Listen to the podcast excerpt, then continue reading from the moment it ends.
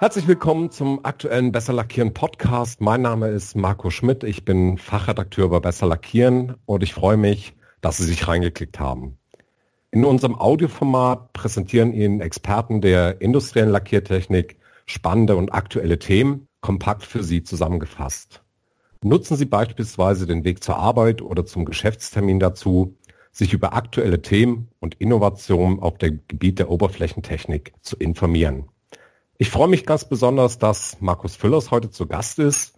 Er ist seit Jahresbeginn mit Markus Füllers Coaching selbstständig als Berater tätig. Ich möchte Ihnen unseren Gast etwas näher vorstellen. Er hat nach dem Studium der Chemie und Technologie der Beschichtungsstoffe in verschiedenen Produktionsunternehmen gearbeitet.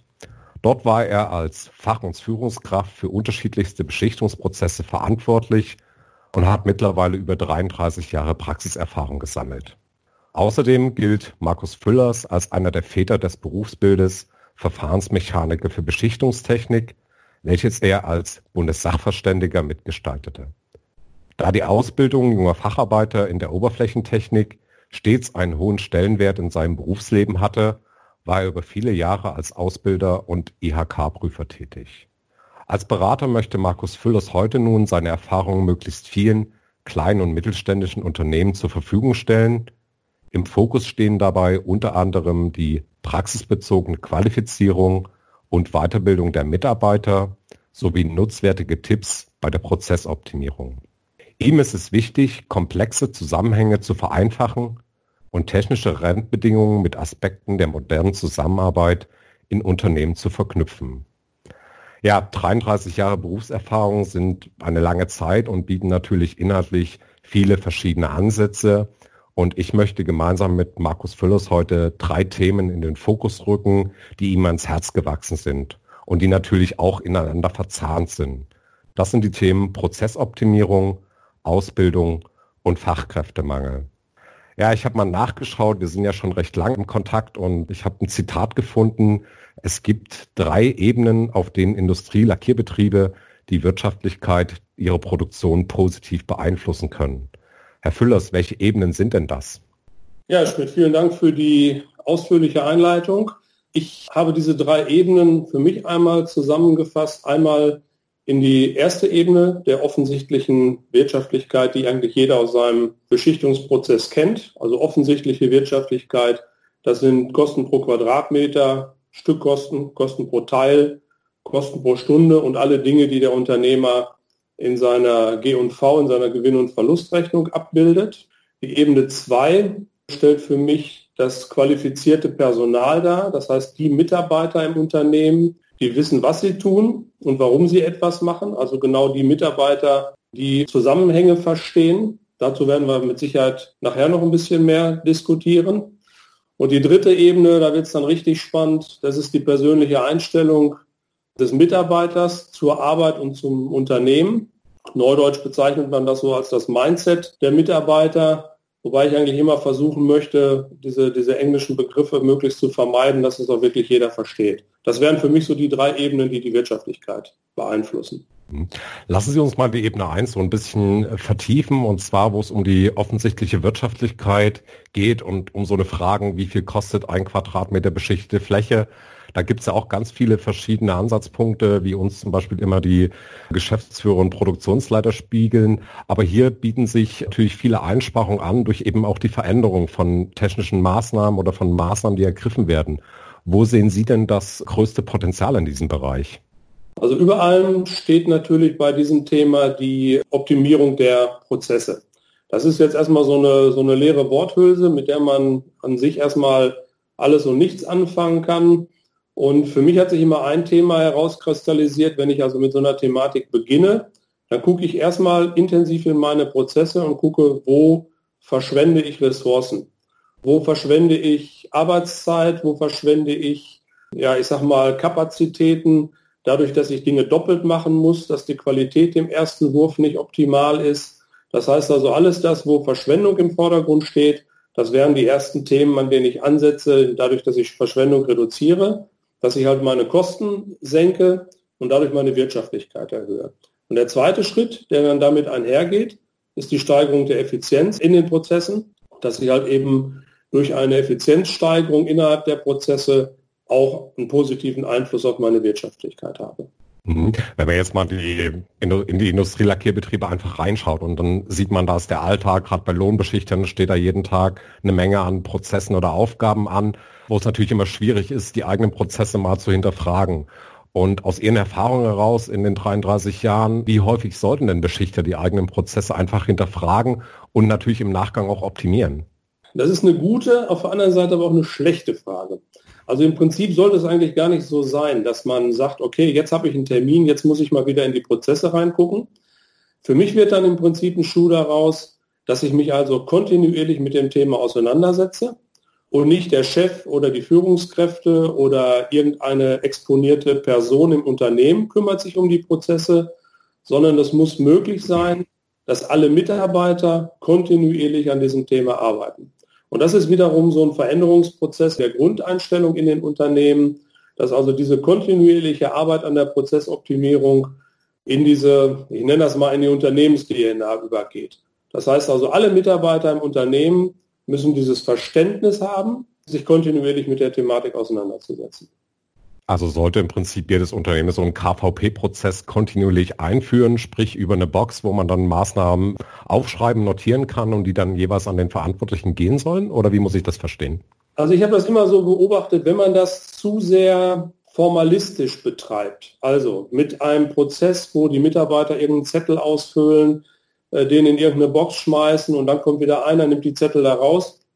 Wenn das zu formell gemacht wird, dann ist das ein Prozess, der relativ schnell im Sande verläuft. Die Kunst besteht darin, und das ist das wirklich Schwierige und Komplexe an dem Thema, diesen Veränderungsprozess, den man angeht, gerade in den kleinen und mittleren Unternehmen, wirklich in die Köpfe der Leute zu bringen, dass das ein kontinuierlicher Prozess ist. Man spricht darüber, man fasst die Dinge sofort an, man führt tägliche kurze Produktionsbesprechungen, wo Ideen sofort angegangen werden, nach Möglichkeit aber auch innerhalb der nächsten 24 Stunden umgesetzt werden. Und dann merkt man, wenn man sich eigentlich permanent und kontinuierlich mit dem Thema beschäftigt, wie viele Probleme man wirklich innerhalb von 24 Stunden lösen kann. Das hört sich immer völlig verrückt an, aber wir machen in vielen Unternehmen einfach den Fehler, das ganze Thema sehr formalistisch anzugehen. Natürlich brauchen wir eine Struktur in der Organisation, aber die Geschwindigkeit macht es letztendlich. Hm. Vielleicht noch eine Frage dazu beim KVP-Prozess. Helfen denn Anreize in welcher Form auch immer? Also kann man sagen, okay, da gibt es eine Prämie dafür oder da gibt es mal einen Tag frei? Wie, wie sind Ihre Erfahrungen da? Also ich bin der Meinung, so etwas gehört dazu. Das kann man dann im nächsten Schritt mit Sicherheit einführen, dass man über Erfolgsprämien, über, über irgendwelche, ich sag mal, Sachreise diskutiert, dass man eine Art Verlosung einführt. Das darf aber nicht im Vordergrund stehen. Das heißt also, im ersten Step muss es eigentlich so sein, dass die Einstellung im, Unternehmen so ist, wenn wir alle gemeinsam Erfolg haben und unsere Wirtschaftlichkeit erhöhen und wirklich optimierte Prozesse betreiben, dann profitieren wir da alle von. Und das kann natürlich dann auch wirklich über Dinge wie einen zusätzlichen Tag Urlaub, wie irgendwelche Sachprämien. In letzter Konsequenz kann es natürlich auch über Geld geregelt werden. Das darf aber nicht im Vordergrund stehen und darf nicht das erste Thema sein, über das man sich unterhält. Jetzt habe ich gerade im, im Zuge der, der Corona-Pandemie auch gelesen, die Lieferketten global sind gerissen. Das Thema Automatisierung und Industrie 4.0 wird auch in der industriellen Lackiertechnik natürlich wieder stärker in den Fokus rücken. Ich glaube, Deutschland ist, was das Thema Robotik und Automatisierung schon sehr gut aufgestellt. Ich glaube, es gibt mehrere hundert Lackierroboter, die, die überall unterwegs sind. Wo sehen Sie denn dann noch Handlungsbedarf in den Unternehmen, was diese Themen Automatisierung und Industrie 4.0 angehen? Ich möchte das mal differenzieren zwischen den großen automatisierten Unternehmen und den kleinen und mittleren Unternehmen. Bei den großen ist es so, die produzieren heute sehr viel Daten, erfassen viele Daten und die müssen sich intensiv damit beschäftigen, dass nicht so ein Riesenberg an Datenmüll entsteht, der anschließend nicht weiterverarbeitet werden kann. Da gab es in dem ersten Podcast, den Sie aufgenommen haben mit dem Leserbeirat, sehr gute Hinweise, die man, die man sich wirklich mal anhören muss, wie mit solchen Datenmengen umgegangen wird. Bei den kleinen und mittleren Unternehmen geht es teilweise um ganz banale Geschichten. Die müssen erstmal überhaupt anfangen, gewisse Daten zu erfassen. Das hört sich dann immer banal an, aber es gibt aus meiner Sicht und aus meiner Erfahrung noch viel zu viele Unternehmen, die gar keine Prozessdaten erfassen Die schreiben also nicht auf, welche Lackverbräuche für irgendeinen Auftrag benötigt werden. Die haben keine automatisierte Temperatur- und Luftfeuchtigkeitserfassung in den Spritzkabinen, in den Pulverkabinen und können dementsprechend überhaupt keinen Zusammenhang herstellen. Wie war denn die Temperatur und die Luftfeuchtigkeit im Pulverbereich vor drei Stunden, als ich die Teile beschichtet habe, wenn am Ende der Kette irgendein Problem auftaucht, was vielleicht mit Luftfeuchtigkeit zu tun hat. Das heißt also im Zusammenhang mit Industrie 4.0 ist es bei den Unternehmen erstmal erforderlich, überhaupt Prozessdaten zu erfassen, das Verständnis dafür zu kriegen, ohne jetzt schon komplex über die Vernetzung von Maschinen und Anlagen und über diese ganzen Dinge, Internet of Things und Industrie 4.0 zu diskutieren. Das heißt aber, diese Themen spiegeln sich dann auch in Ihrer Tätigkeit als Berater wieder. Haben Sie da schon Erfahrung oder ich sage mal, wenn Sie sagen, einige Unternehmen erfassen noch überhaupt keine Daten, Wovor haben die Unternehmen Angst oder woran liegt das aus Ihrer Sicht? Aus meiner Sicht liegt das einfach an dem noch nicht ausreichend entwickelten Problembewusstsein und daran, dass diese Zusammenhänge nicht gesehen werden. Es ist heute immer so, dass, dass sehr viele komplizierte Dinge in Wort oder in irgendwelche Beschreibungen grenzen. Es wird eine Worthülse Industrie 4.0 in den Raum geschmissen. Jeder versteht da etwas drunter. Und viele kleine und mittelständische Unternehmen ziehen sich eigentlich gleich aus dem Thema zurück, weil die sagen, das ist eh nur was für die Großen. Und dieses Herunterbrechen auf ihre individuellen Bedürfnisse und den Unternehmern deutlich zu machen, welchen Nutzen sie daraus ziehen können. Das wird eine meiner Aufgaben. Und das ist ein Thema, wo ich also auch in den Betrieben feststelle, da fehlt teilweise nur eine ganz kleine Initialzündung und dann ist das Bewusstsein da. Und die sind einfach im Tagesgeschäft zu stark eingebunden, als sich da mit solchen Sachen dann auch noch auseinanderzusetzen. Mhm. Jetzt haben Sie gerade den Nutzen angesprochen. Ich sage mal, wenn man da drei Punkte hervorheben will, was ist denn der Hauptnutzen von dieser Automatisierung oder sich diesem Thema zu beschäftigen? Wenn Sie da drei Punkte nennen könnten. Also das erste Thema ist, ich schaffe die Grundlage, um Zusammenhänge zu verstehen. Das heißt also, das ist so Basisarbeit. Das ist der erste Nutzen. Wenn ich solche Dinge erfasse, dann habe ich die Grundlage geschaffen, um Daten zu erfassen, die ich anschließend weiterverwende. Also das Thema Zusammenhänge verstehen. Das zweite Thema ist, ich werde für mich transparent und für meine Mitarbeiter transparent, dass ich dann mit solchen Daten, die ich erfasse und natürlich dann auch meiner Belegschaft zur Verfügung stelle, deutlich mache, ich lasse euch teilhaben an diesem Thema und ihr könnt diese Daten auch sehen, weil auch dann entstehen ganz interessante Ideen, auf die ein Einzelner nie kommt. Es geht eigentlich immer nur darum, dass alle in diesem Thema mitarbeiten. Drittes Thema, ja, ich sag mal so, für mich ist das eigentlich das Fundament, auf dem ich dann das Haus aufbauen kann, um letztendlich Geld zu sparen. Am Ende des Tages geht es darum, die Kosten zu senken, Geld zu sparen und die Wirtschaftlichkeit zu erhöhen.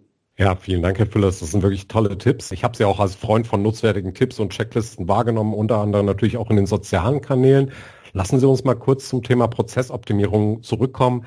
Welche Tipps können Sie denn da den Lackierbetrieben auf den Weg geben, wie man äh, sich diesem Thema nähert, beziehungsweise welche Vorteile daraus resultieren? Ja, ich bin dabei, eigentlich diese Tipps immer in solchen Workbooks, E-Books, wie auch immer, in Checklisten zusammenzufassen und die dann jetzt auch nach und nach zu veröffentlichen.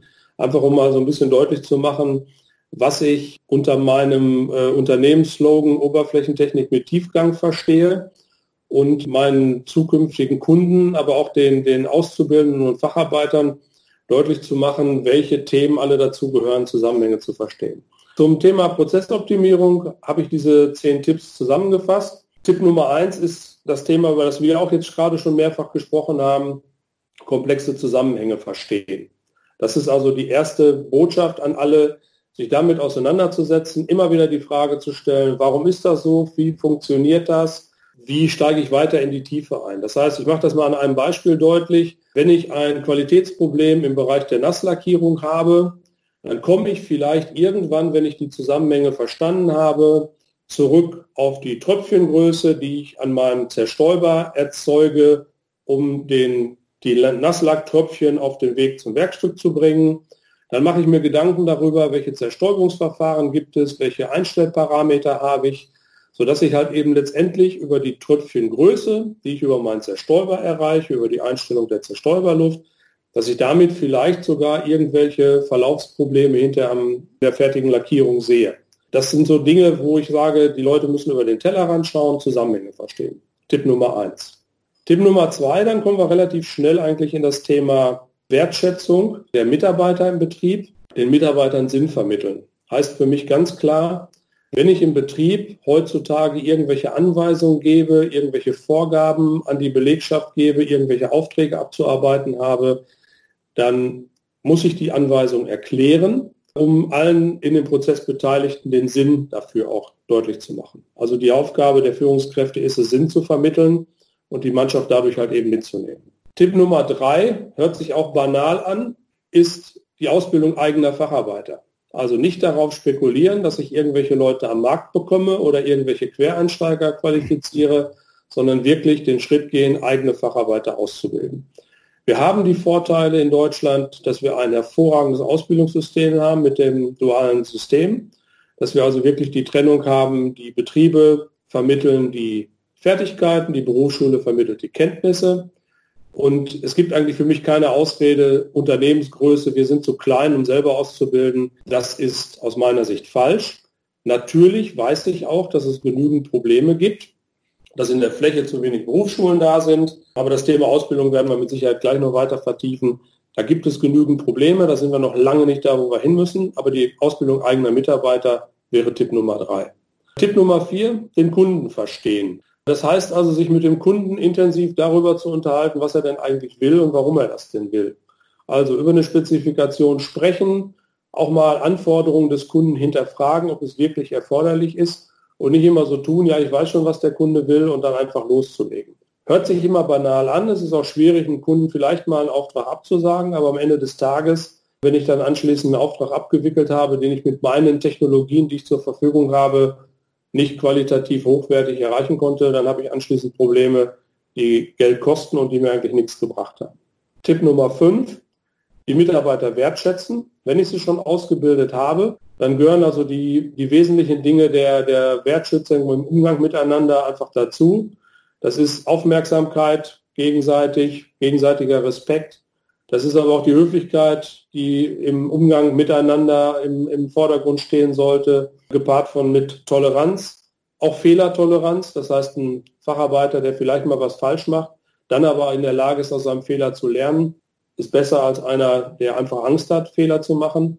Und natürlich gehört die Empathie der, der Führungskräfte, spielt eine wichtige Rolle für die Mit äh, Wertschätzung der Mitarbeiter.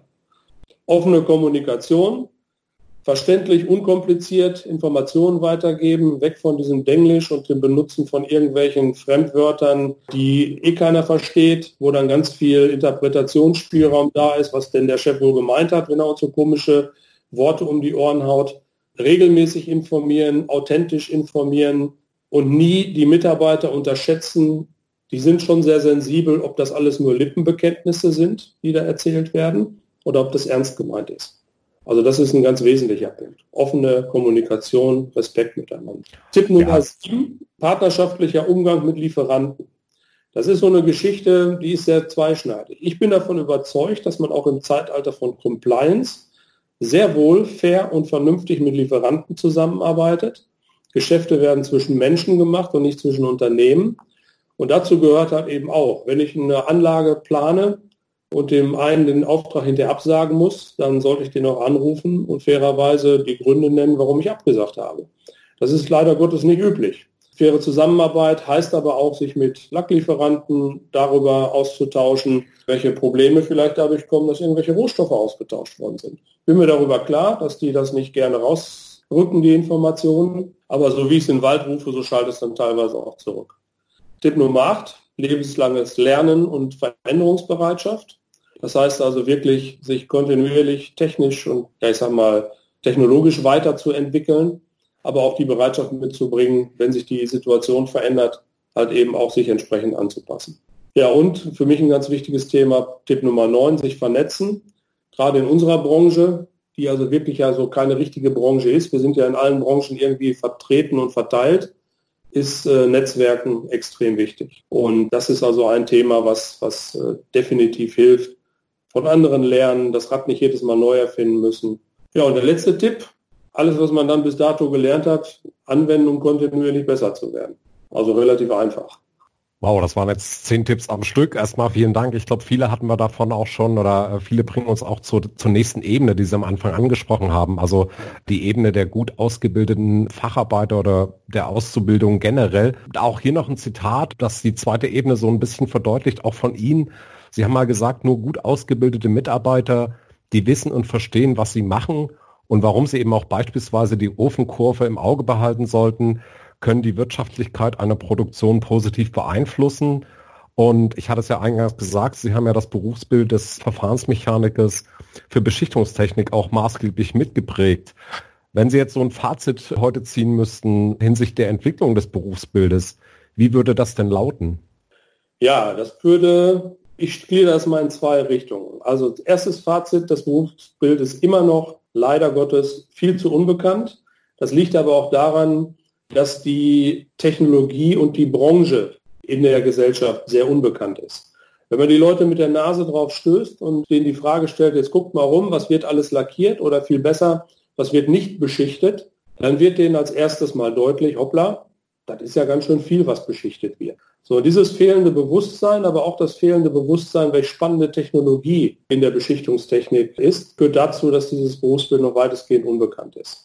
Da die Branche sehr zerklüftet ist und weit gefächert ist, äh, gibt es immer wieder viele einzelne Initiativen, die aber das Thema nicht kontinuierlich am Köchern halten. Und das ist nach wie vor das, das größte Problem des Berufsbildes.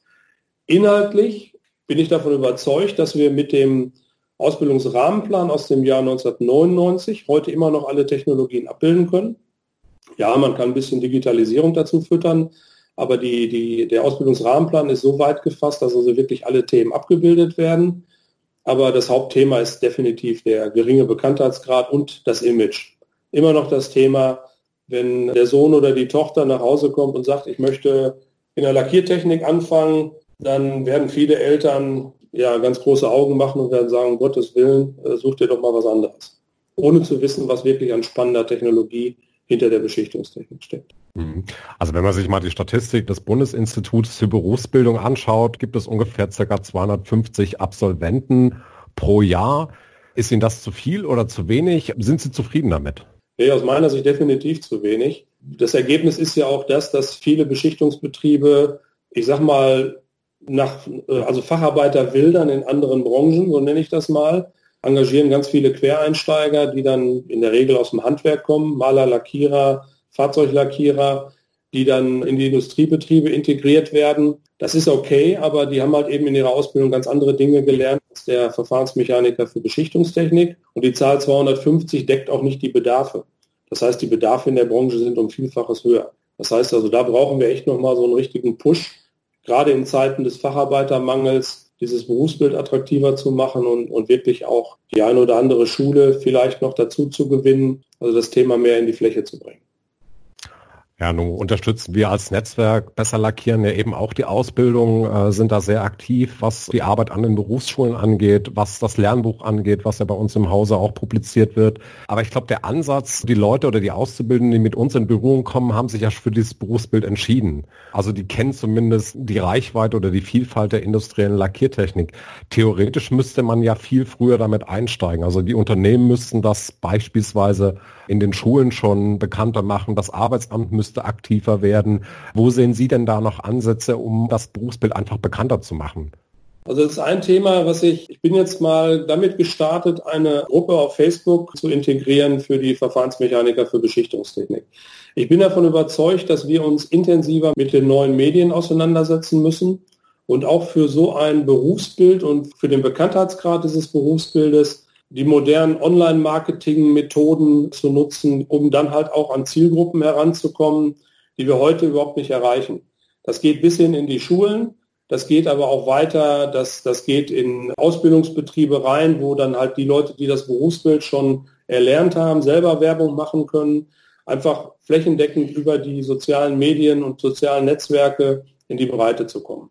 Und da helfen halt die Methoden des, des Online-Marketings aus meiner Sicht. Und da geht es in erster Linie jetzt wirklich darum, Reichweite aufzubauen, Bekanntheitsgrad aufzubauen und dann wirklich alle Initiativen, die es in Deutschland gibt, da gibt es hervorragende Initiativen, die aber sehr regional sind, diese Initiativen wirklich zu bündeln das dann auch regional oder Region von Region lernen kann, um da intensiver dieses Berufsbild zu pushen. Mhm. So ein bisschen vorgegriffen bei der Frage, die ich eigentlich hatte, um das Berufsbild bekannter zu machen. Also ich habe mal nachgeschaut, es gab mal 2015 eine Umfrage der Gottlieb Daimler Schule in Sindelfing unter eben 120 Auszubildenden, speziell in dem Berufsbild. Und aus meiner Sicht waren das sehr, sehr spannende Einblicke und eben auch Kernaussagen, wo eben auch gesagt wird, dass 72 Prozent der Jugendlichen das Berufsbild Verfahrensmechaniker für Beschichtungstechnik bei der Berufswahl eben noch nicht kannten. Es war in der Schlussfolge dann demzufolge auch nicht die erste Wahl. Aber man muss, glaube ich, auch sehr positiv zugutehalten, dass 76 Prozent mit dieser Entscheidung für diese Ausbildung eben auch sehr zufrieden waren und es 82 Prozent für einen sehr anspruchsvollen Beruf halten, gerade weil eigenverantwortliches Arbeiten möglich ist. Das sagen da 88 Prozent und äh, 89 Prozent sagen klar, die Schulinhalte bringen die Auszubildenden weiter. Was man dennoch, und das sprachen Sie auch an, was wenig Berufsschulen angeht, es ist eine, eine sehr hohe finanzielle Belastung eben auch für die Auszubildenden. Sehen Sie denn noch weitere Maßnahmen, ich sag mal, die Attraktivität des Berufsbilds zu erhöhen? Weil wir hatten das ja auch dem Leserbeirat schon mal einem Podcast diskutiert. Muss man da noch mehr Attraktivität schaffen hinsichtlich der Digitalisierung, was ja auch ein Thema ist, wo sich das Berufsbild so ein bisschen wandelt? Also ich denke mal, wenn man, wenn man das Thema systematisch angeht, also wir haben ja ein grundsätzliches Problem, Facharbeitermangel in der Industrie über alle Berufe. Auch über die Berufe, die bekannter und vermeintlich attraktiver sind. So, die klauen uns und nehmen uns natürlich dann noch einige Kandidaten weg. Und wir müssen uns mit der, mit der Werbung für dieses Berufsbild wirklich individuell in den Regionen beschäftigen. Und da helfen die sozialen Netzwerke aus meiner Sicht. Das heißt also wirklich immer wieder deutlich machen, was für spannende Themen gibt es in dem Berufsbild, deutlich machen, wie Digitalisierung in einem Beschichtungsbetrieb aussieht. Wir haben eingangs darüber gesprochen, wenn die Mitarbeiter ganzheitlich in diesem Prozess der Effizienzsteigerung involviert sind, dann lernen die auch relativ schnell. Sie müssen mit Kennzahlen arbeiten, sie müssen Industrie 4.0 mal was von gehört haben. Es ist auch durchaus denkbar, dass irgendjemand, der heute sowieso aus der Generation der, ich sag mal, Millennials kommt, also die im Prinzip mit Internet und mit digitalen Medien aufgewachsen sind, dass sich solche Leute vielleicht um das ganze Thema der Datenerfassung im Unternehmen kümmern auch wenn sie Verfahrensmechaniker gelernt haben, ohne dass es direkt in der Ausbildung angekommen ist. Das heißt also, wir brauchen in den Betrieben da ganz viele kreative Ideen, da vielleicht auch mal andere Wege zu gehen, als immer nur zu gucken, der Beschichter ist nur für die Beschichtung da. Und dadurch wird so ein Berufsbild interessant.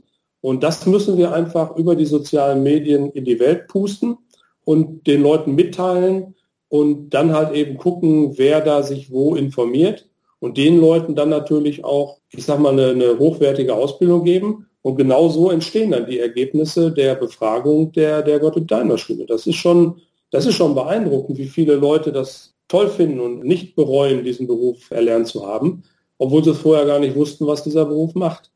So, da ist die gesamte Branche gefordert. Da brauchen wir im Prinzip alle. Da brauchen wir die Fachverlage, da brauchen wir die Unternehmen, da brauchen wir Forschungsinstitute, also im Prinzip alle, die heute ja auch schon eine Menge für die Ausbildung tun, müssen da nochmal richtig intensiv investieren und, und, Zeit mit reinbringen. Mhm. Schauen wir mal äh, beim Thema Ausbildung abschließend auf die aktuelle Situation, weil Sie auch gerade Fachkräftemangel sagen. Das war ja sicher bis Januar 2020 immer eines der Schlagworte. Nun hat sich in den letzten Monaten durch die Corona-Pandemie ja einiges geändert. Also bis dato war es ja immer so, den, den Schulabgängern sowie den 20- bis 30-Jährigen lagen die Unternehmen zu Füßen und jetzt brechen aber Jobs und eben auch Ausbildungsplätze weg. Und mittlerweile wird ja auch schon von einer Generation Corona gesprochen.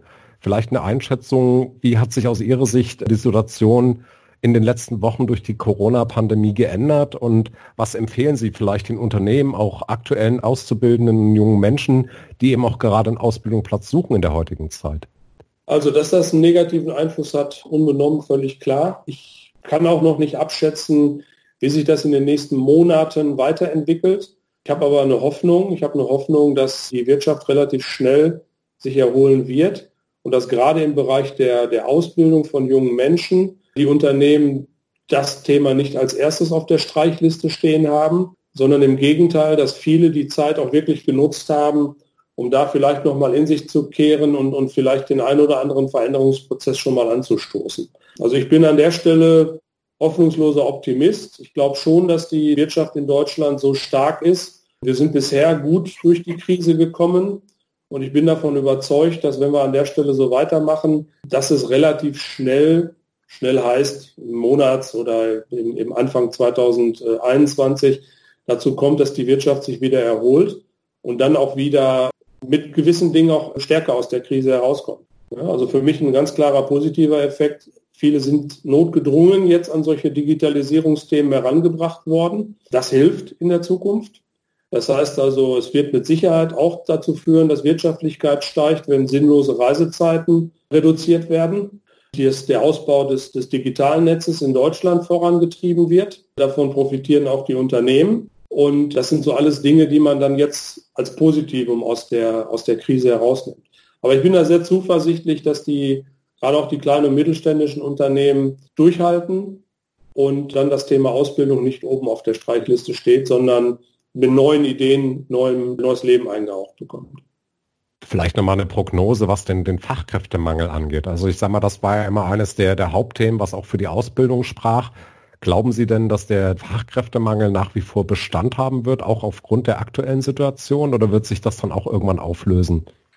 Also ich glaube nicht, dass sich das Thema auflöst. Wenn, dann dadurch, dass der eine oder andere vielleicht doch wieder drüber nachdenkt. Es müssen nicht alle zur Uni rennen und dort einen Bachelorabschluss oder einen Masterabschluss machen und dann anschließend in den Betrieben dann doch irgendwie, ich sag mal, ja, so in, in einer mittleren Ebene anzufangen, dass sich die Zeit des Studiums nicht lohnt, sondern ich würde mir schon wünschen, dass gerade die jungen Leute verstärkt auch in Richtung Handwerk denken weil da sind auch hervorragende Chancen. Also Handwerksbetriebe, ich möchte da gar nicht drüber nachdenken, dass man irgendwann keinen Tischler mehr findet, keinen Bäcker mehr findet, weil überhaupt keine Ausbildung in den Handwerksbetrieben mehr stattfindet.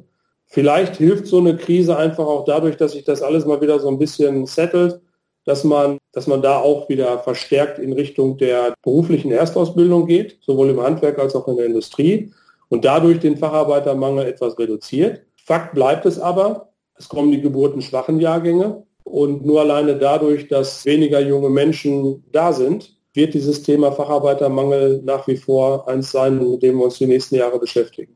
Mhm. Dann lassen Sie uns mal zum Schluss ähm, auf die Ebene 3 gehen, und zwar zur persönlichen Einstellung des Mitarbeiters zum Unternehmen. Hatten wir ganz am Anfang schon gesagt, Sie haben auch schon ein paar Worte darüber verloren. Vielleicht nochmal nachgefragt, wie schafft man denn heutzutage ein nachhaltig vertrauensvolles Betriebsklima?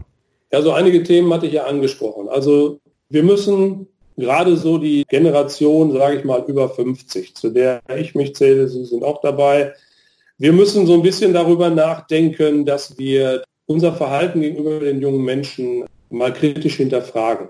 Facharbeit oder Ausbildung wird dann interessant, wenn das Bedürfnis, was die jungen Menschen mitbringen, letztendlich im Betrieb auch abgedeckt wird. Die wollen Verantwortung übernehmen. Ich sage immer, nicht alle ich bin ja dabei. Man kann diese ganze Menge dann so in, in drei Drittel einteilen. Es gibt 30 Prozent, die machen Dienst nach Vorschrift, die kommen morgens, gehen abends, die wollen sich da nicht großartig einbringen.